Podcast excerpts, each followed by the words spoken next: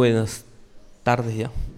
Este, hoy tenemos este tema sobre la palabra, una, guía clara y realmente como, cantamos en la palabra encontramos también esa esperanza que nos da el Señor.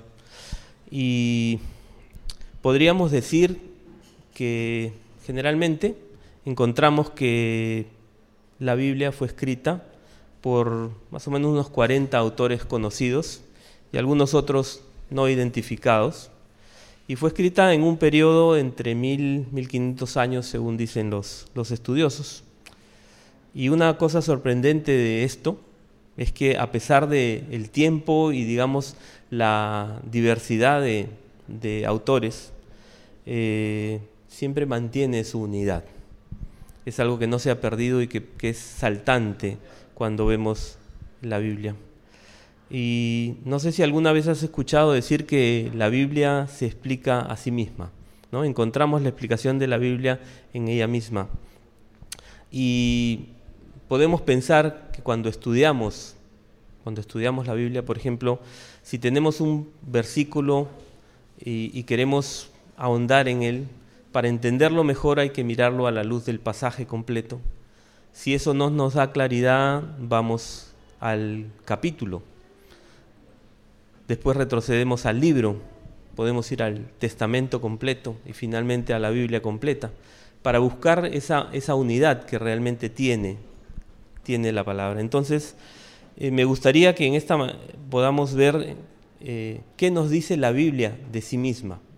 ¿Qué nos dice ella de lo que encontramos, que es la palabra? Y en 2 de Timoteo 3:16, un versículo que, que tal vez muchos sabemos de memoria, dice, toda la escritura es inspirada por Dios, es útil para enseñarnos lo que es verdad y para hacernos ver lo que está mal en nuestra vida. Nos corrige cuando estamos equivocados y nos enseña a hacer lo correcto. Dios la usa para preparar y capacitar a su pueblo para que haga toda buena obra. O como eso está en la versión, la nueva traducción viviente, o como yo la aprendí, toda la escritura es inspirada por Dios y útil para enseñar, para redarguir, para corregir, para instruir en justicia, a fin de que el hombre de Dios sea, sea perfecto, enteramente preparado para toda buena obra. Entonces, ¿qué nos está diciendo la palabra sobre la misma palabra? ¿Qué nos dicen estos versos? Que ha sido inspirada por Dios mismo. Y esto nos ayuda a entender de alguna manera esa unidad que mantiene, porque es Dios el que ha este, eh, inspirado a cada uno de los escritores. No, y también nos habla en, este, en, este, en estos dos versos que hemos leído del propósito que tiene, pero eso lo vamos a ver más adelante. Que otro pasaje que también nos habla justamente de ese detalle de la, de la inspiración de Dios en 2 de Pedro, capítulo 1, versos 20-21 dice, sobre todo tienen que entender que ninguna profecía de la Escritura jamás surgió por la comprensión personal de los profetas, ni por iniciativa humana. Al contrario, fue el Espíritu Santo quien impulsó a los profetas y ellos hablaron de parte de Dios. ¿Sí? Este pasaje complementa y refuerza lo que estamos diciendo el Espíritu Santo impulsó a los profetas a escribir. ¿Y qué escribir? Entonces podemos decir que Dios mismo es el autor de la Biblia, de la palabra. Ahora es importante también creo resaltar que eh, los autores o los escritores no fueron simplemente robots que, a los que Dios les dictó y ellos escribieron. ¿no? Recuerdo una, una caricatura, bueno, yo trabajo en el, en, el, área de tecnología y había una caricatura en el tiempo que recién estaban las, las computadoras donde se veía una, una computadora conectada a una impresora y al otro lado, haciendo la comparación de cómo era ahora y cómo era antes, había una persona sentada en un banco con unos cables en la espalda y él escribiendo, ¿no? O sea, no, no fue algo, digamos, de esa de manera automática, sino que eh, cada, cada uno como se dice, puso de su propia cosecha, porque cada uno se involucró con todo su ser al momento de escribir, con sus convicciones, sus sentimientos, sus fortalezas, sus talentos. Porque cuando hacemos algo no lo hacemos de manera aislada, nos, involucramos totalmente, nuestro ser entero. Y, por ejemplo, sabemos que Lucas, quien escribió el Evangelio con su nombre, era médico, ¿no? Médico que en algún momento viajó también con, con el apóstol Pablo. Y por eso es que en, en el Evangelio de Lucas encontramos algunos detalles que los otros evangelios no tienen. Y nos dice, por ejemplo, en Lucas capítulo 1, verso 3, me ha parecido también a mí, después de haber investigado con diligencia todas las cosas desde su origen, escribírtelas por orden, oh excelentísimo Teófilo, para que conozcas bien la verdad de las cosas en las cuales has sido instruido. Entonces Lucas nos está diciendo aquí, él a él le pareció también, o sea, él fue partícipe de muchas de las cosas que, que vivió eh, al lado del apóstol Pablo, cosas en las que fue instruido por, por, los otros apóstoles o por quienes le enseñaron y cómo él llegó a, a los pies del Señor. Él no tuvo contacto directo con el Señor, pero a él le pareció también, y él ha indagado, ha buscado, y eso es inspiración del Espíritu Santo. Ahora, ¿cómo responderíamos a la, a la pregunta, ¿es realmente la palabra de Dios? Creemos que sí, por estos versos que hemos, que hemos leído.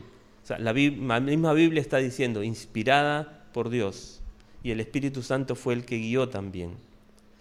Y me gusta decir que, que la Biblia es la historia de Dios.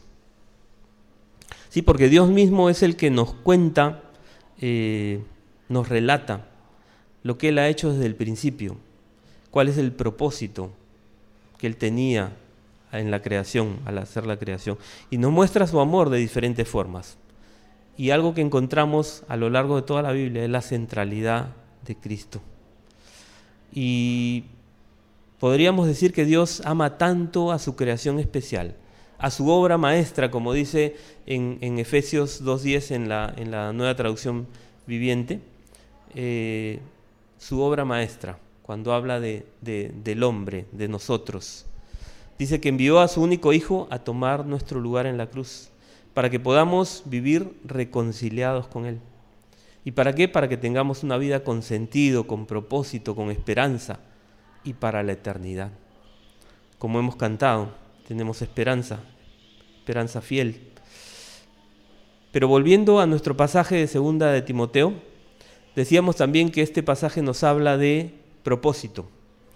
Y ahí nos, nos muestra, dice, es útil. Y la palabra en, griego que se usa aquí es ofélimos, que quiere decir útil, provechoso, ventajoso, beneficioso.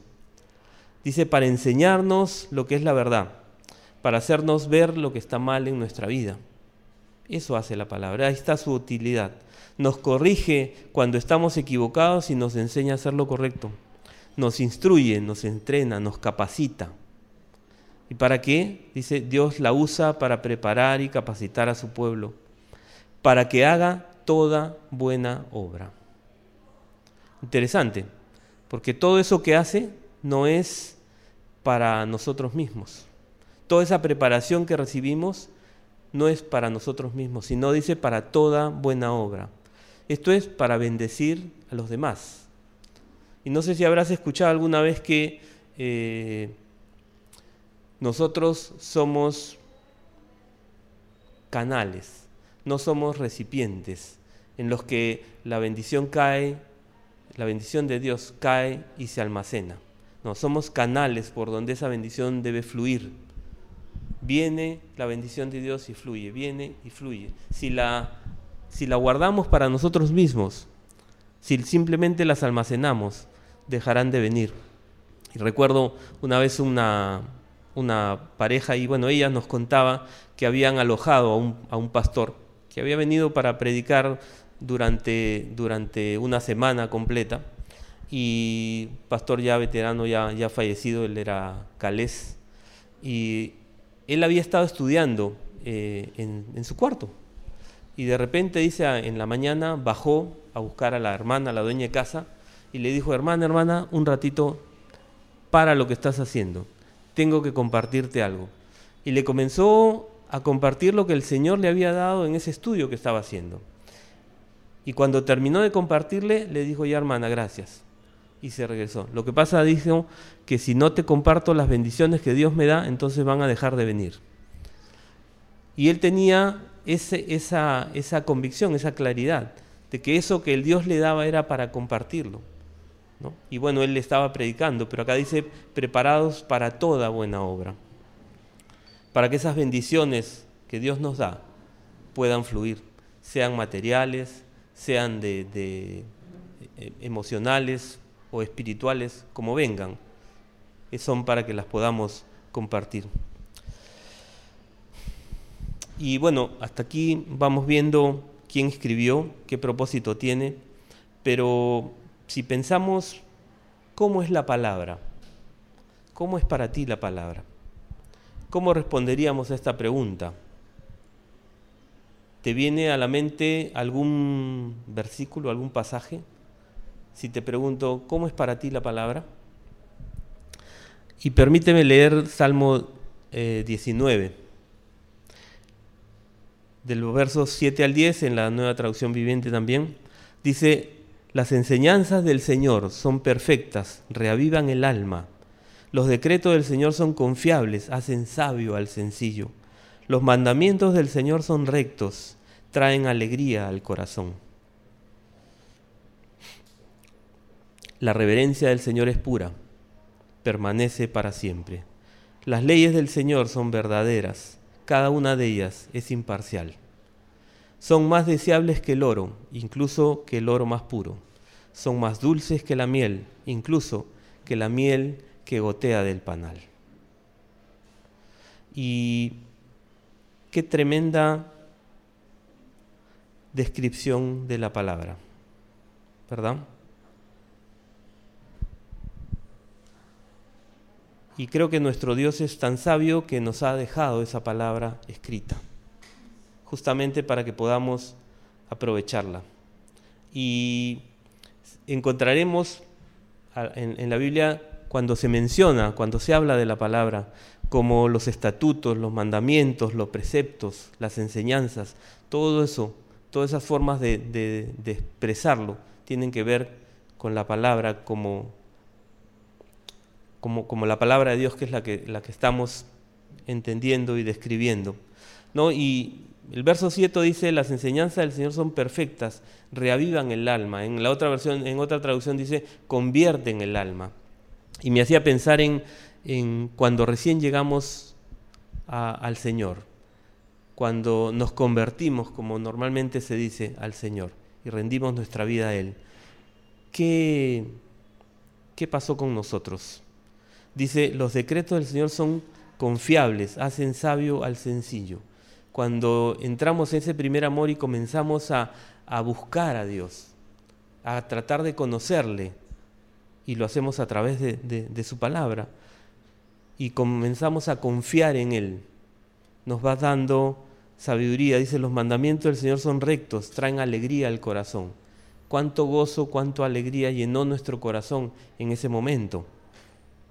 Eh, también dice, los mandatos del Señor son claros, dan buena percepción para vivir. Y en la, en la versión Reina Valera dice, alumbra los ojos. Y cuando tenemos luz a través de nuestros ojos, podemos ver las cosas con mayor claridad, sabiendo y contrastando lo que hacíamos con lo que Dios nos va enseñando. Las leyes del Señor son verdaderas, cada una de ellas imparcial, siempre mostrándonos. Y, me encanta cuando dice, más deseables que el oro, que el oro puro, y hace la comparación con la miel. Son más dulces que la miel, incluso que la miel que gotea del panal. Y no sé si a todos les guste la miel, pero pensemos en el dulce. ¿Qué sensación tenemos cuando comemos algo dulce? Ahora traslada esa sensación gratificante del, percibir en, la boca ese sabor dulce a, la palabra del Señor. A saber que cuando la leemos, no solamente la leemos, ¿qué hace la palabra en nosotros? más dulce que la miel. Así no sabe esta palabra que el Señor nos ha dado con su sabiduría. Y si seguimos leyendo la misma palabra, el Salmo 119, ¿sí? el salmo más largo, el libro más largo que, que existe en la Biblia y nos, el, el, capítulo, perdón, este, conocido como el Salmo de la Palabra, ¿verdad? Tal vez algunos lo saben de memoria, Salmo 119, verso 105, que dice, lámpara es a mis pies tu palabra y lumbrera a mi camino. Lámpara. ¿Qué hace una lámpara? ¿Qué hacen estas lámparas que están acá? Alumbran, nos dan claridad respecto a lo que tenemos delante, a mirar. Y esto que en el tiempo en el que se escribió, esas lámparas eran como decir un lamparín, ¿no? Y alumbraban de repente pues un metro adelante, pero alumbraban el camino para no tener que tropezar, para poder ver por dónde íbamos dando, dónde se iba dando cada paso. Y eso es lo que hace la palabra, alumbra, nos da esa luz. Y, mientras estudiaba este salmo eh, encontré, y quiero compartir esta historia que encontré en el libro del Tesoro de David, escrito por, por Charles Spurgeon, conocido como el príncipe de los predicadores. Eh, dice, después de haber andado dos millas para visitar un vecindario en que pocos podían leer, con el objetivo de pasar la velada leyendo a una compañía que estaba reunida ahí para escuchar. Estando a punto de regresar por una senda estrecha, a través de bosques y de un camino que muchas veces se bifurcaba. Se me proveyó, dice, de una antorcha de tea. Objeté que era demasiado pequeña, porque pesaba menos de media libra. Le llegará hasta su casa, me respondió el anfitrión. Y le dije, el viento la va a apagar. Y me respondió, estará encendida hasta que llegue a su casa. Pero ¿y si llueve? repliqué. Y él dijo, le iluminará hasta su casa. Y a pesar de mis temores, tuve una luz abundante en el camino hasta casa y me proporcionó una ilustración apropiada, creo, dice, de la forma en que nuestros corazones indecisos podrían ser guiados por esa senda estrecha. Si aceptáramos la Biblia como nuestra guía, sería una lámpara a nuestros pies que iluminaría nuestro camino al cielo. Pero un detalle más agrega, en la historia. Y dice, y un día una persona me dijo que tenía cinco objeciones a la Biblia. Y seguro hemos escuchado muchas, ¿verdad? Y le contesté, le iluminará hasta que llegue a casa. Interesante porque a veces nos centramos en lo que podríamos llamar las contradicciones que puede tener la Biblia y las cosas que a veces no entendemos y entonces objetamos. Pero ¿qué necesitamos de la palabra del Señor? Esa luz que nos alumbre para no andar en oscuridad. Necesitamos esa luz que nos ayude a caminar a casa.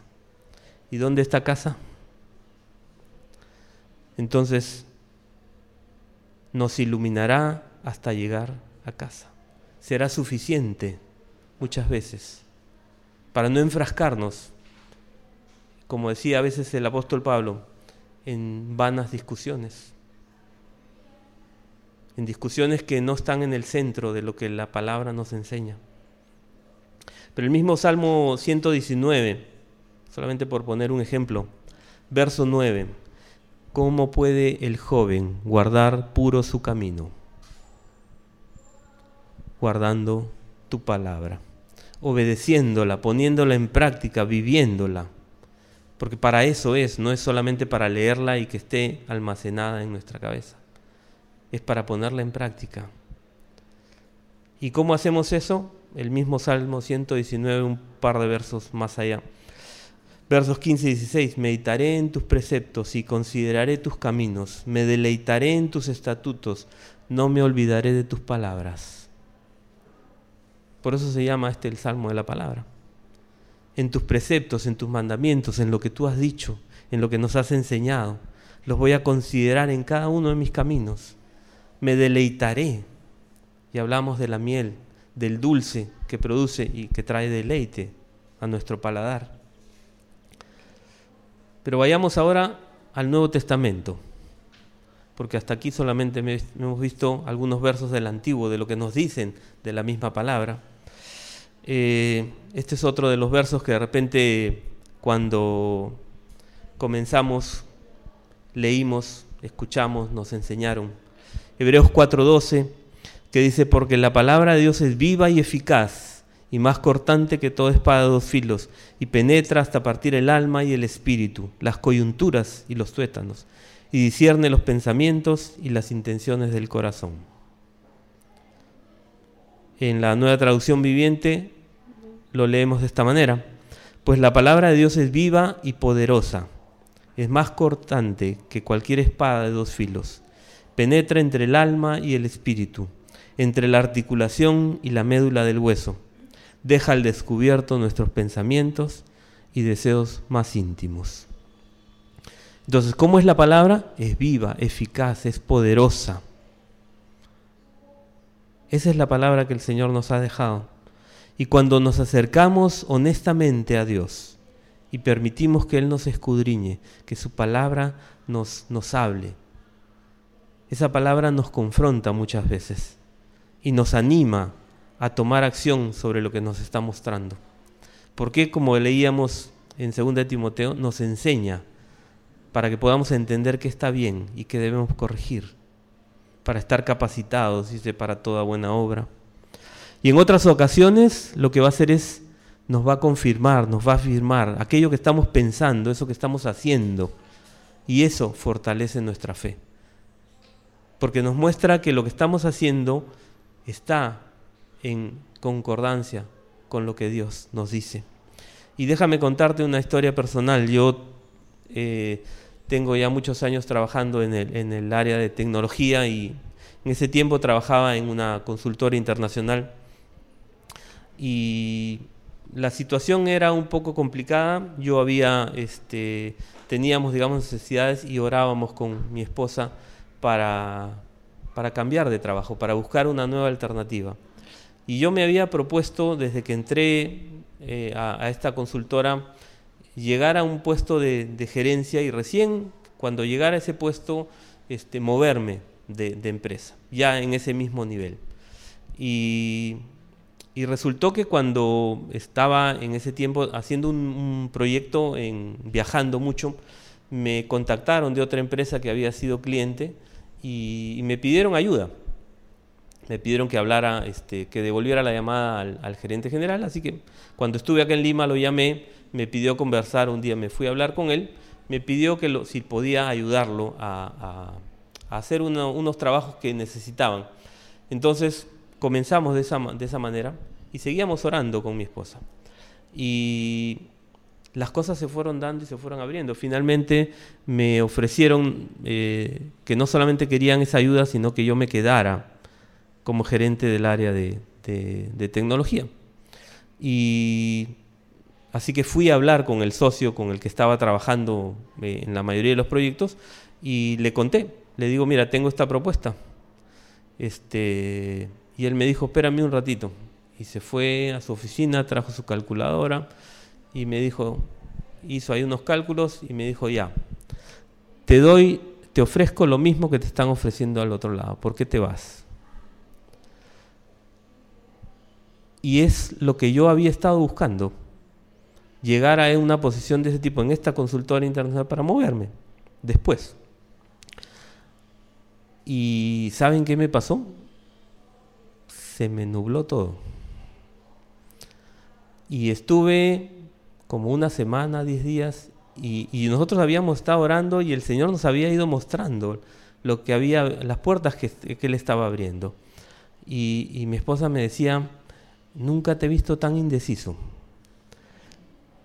Y, sí, yo, yo, yo lo percibía como que se me nubló. Eso que, estaba, que yo había estado buscando se presentaba ahora, pero tenía la otra puerta que el Señor entendía estaba abriendo. Y un día mientras me iba al trabajo ahí en el taxi iba leyendo y leí Proverbios 16.3.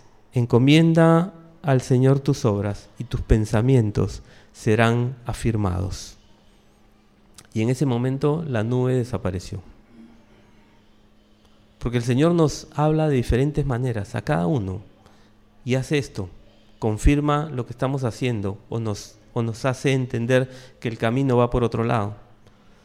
Y Él afirmó en ese momento mis pensamientos. Yo dije, ya Señor, renuncio y me voy al otro lado. Y así fue. Pero ¿qué más nos dice la misma palabra de, de, ella misma? Un verso que hasta hemos cantado de repente muchas veces. Efesios 6:17 dice, tomad el yelmo de salvación y la espada del Espíritu, que es la palabra de Dios.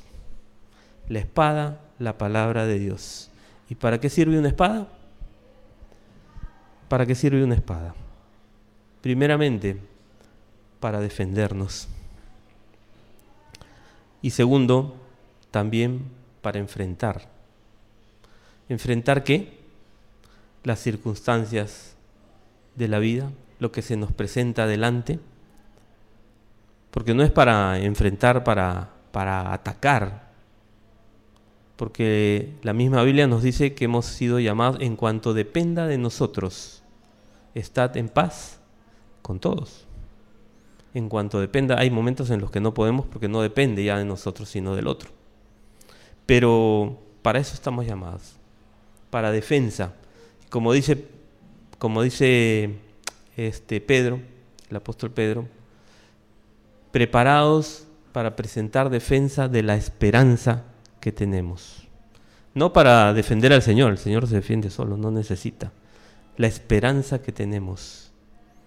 Entonces estar preparados porque esa, esa palabra que es la espada del Espíritu, ese Espíritu de Dios, que es el que nos capacita, que nos muestra, que nos hace recordar esa palabra que necesitamos en esas diferentes circunstancias.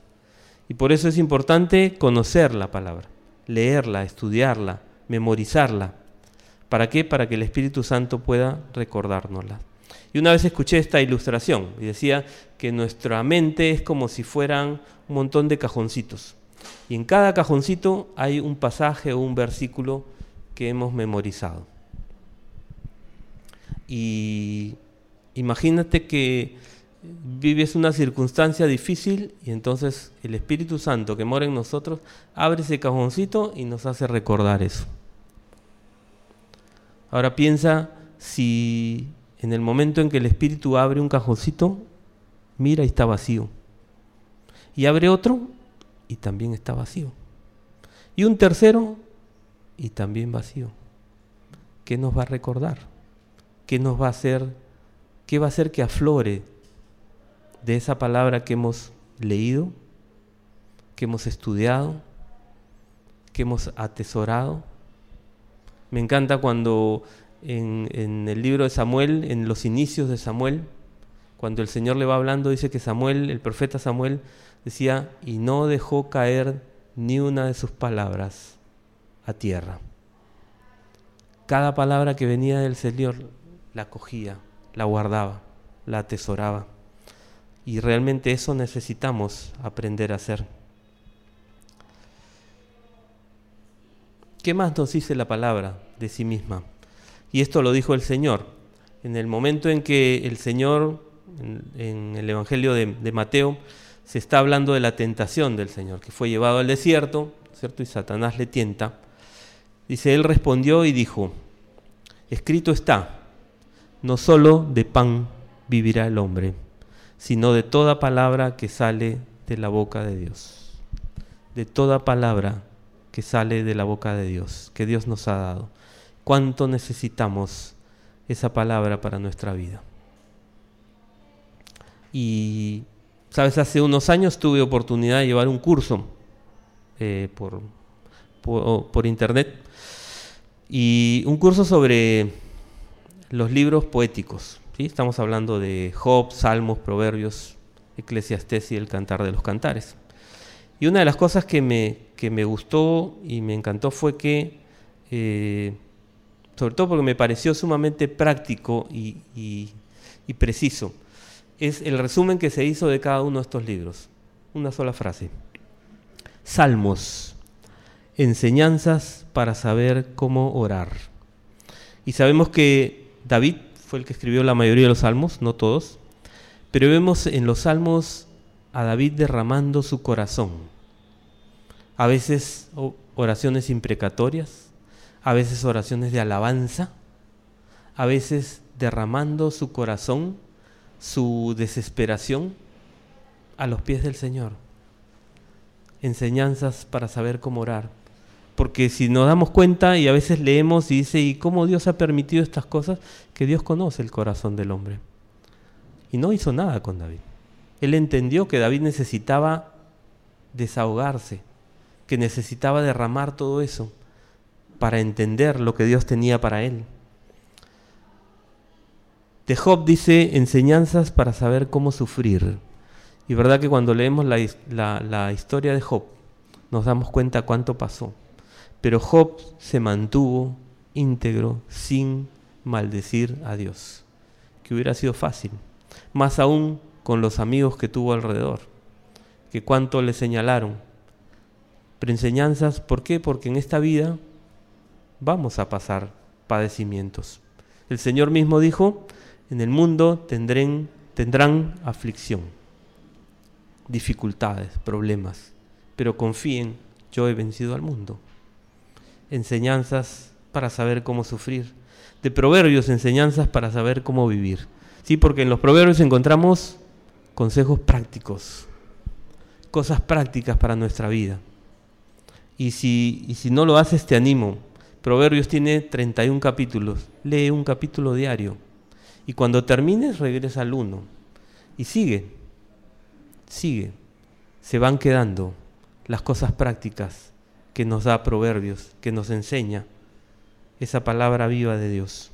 Eclesiastés, enseñanzas para saber cómo pensar, escrito por Salomón, el hombre más sabio en la tierra que existió y que no existirá uno más sabio, como la misma Biblia lo, lo dice, lo referencia. Y él llegó a decir, vanidad de vanidades, todo es vanidad. Él había pasado por cuántas cosas, aprender a pensar, y el cantar es que nos enseña, que nos da enseñanzas para saber cómo amar. Ese amor que se deleita. Y no sé si alguna vez has pensado cómo se deleita Dios con sus hijos. ¿Alguna vez has pensado que Dios se deleita con tu vida, con lo que tú haces? Que sufre cuando sufres, pero que se deleita cuando vas aprendiendo y vas entendiendo. Así como el papá ve al hijo chiquito y cuando aprende a caminar o va comenzando a aprender a hablar, cuánto, cuánta alegría, cuánto deleite trae al corazón. Eso mismo, eso mismo pasa con Dios, nuestro Padre, con cada uno de nosotros. Y algo más que podemos decir de la palabra es que es eterna. ¿sí?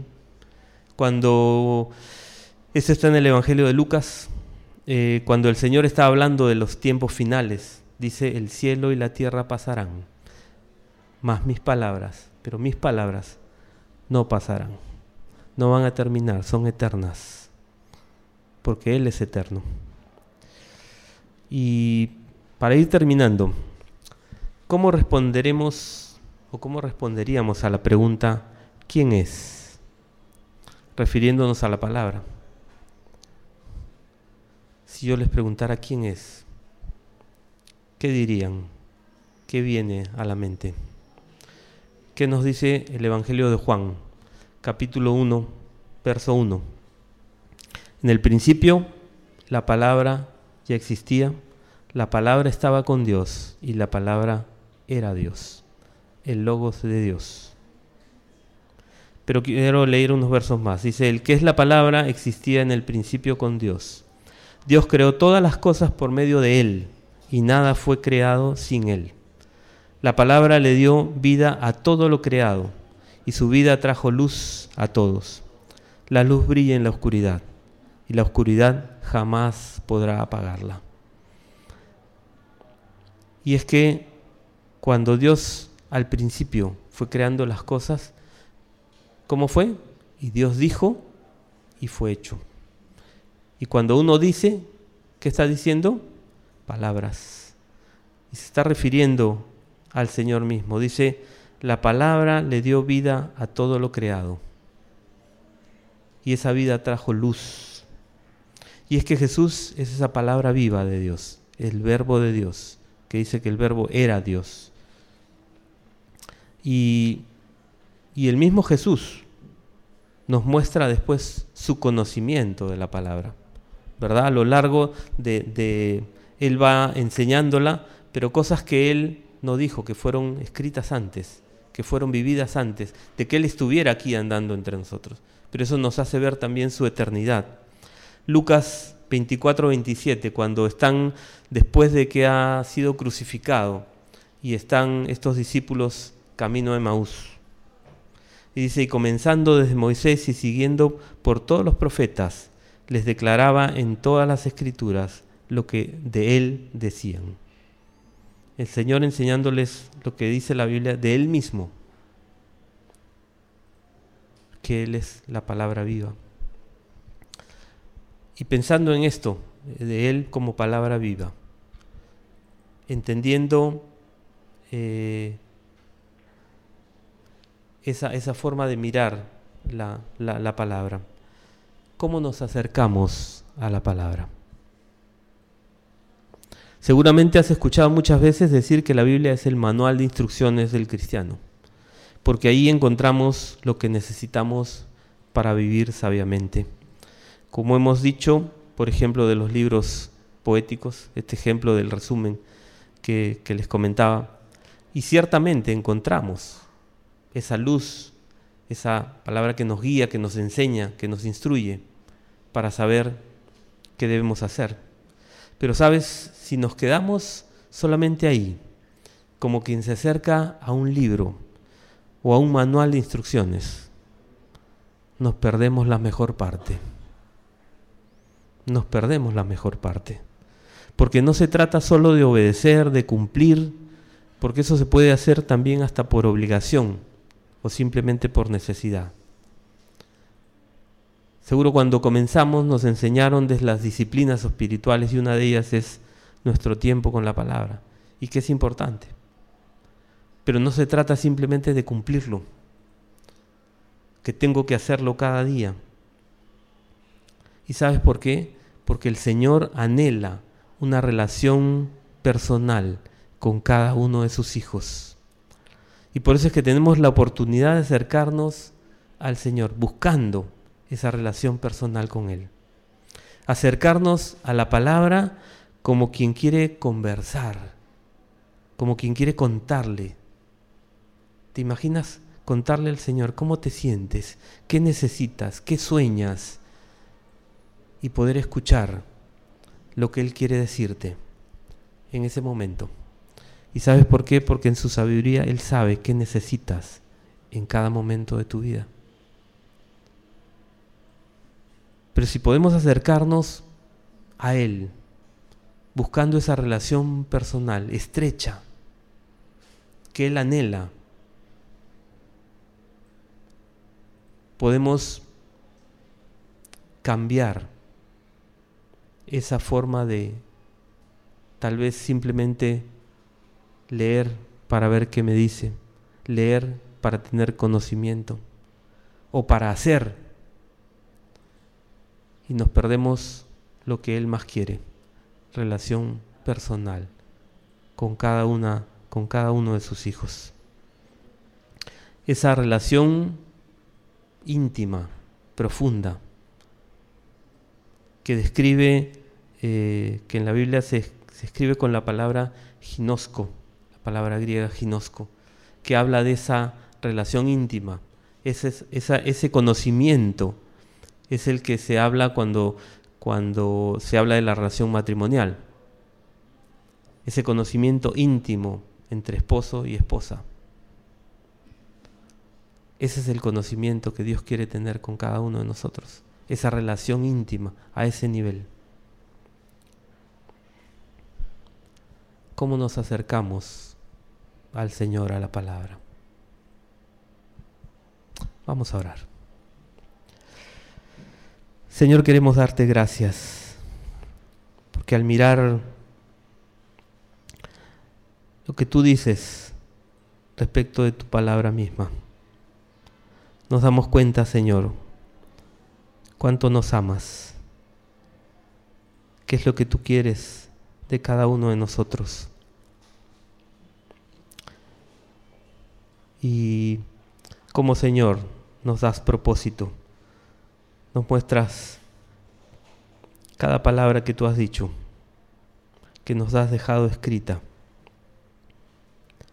para alumbrar nuestros ojos, nuestro camino, para enseñarnos, para instruirnos, para que podamos vivir, Señor, sabiamente, compartiendo esas bendiciones, esas buenas obras que tú has puesto en nuestro camino.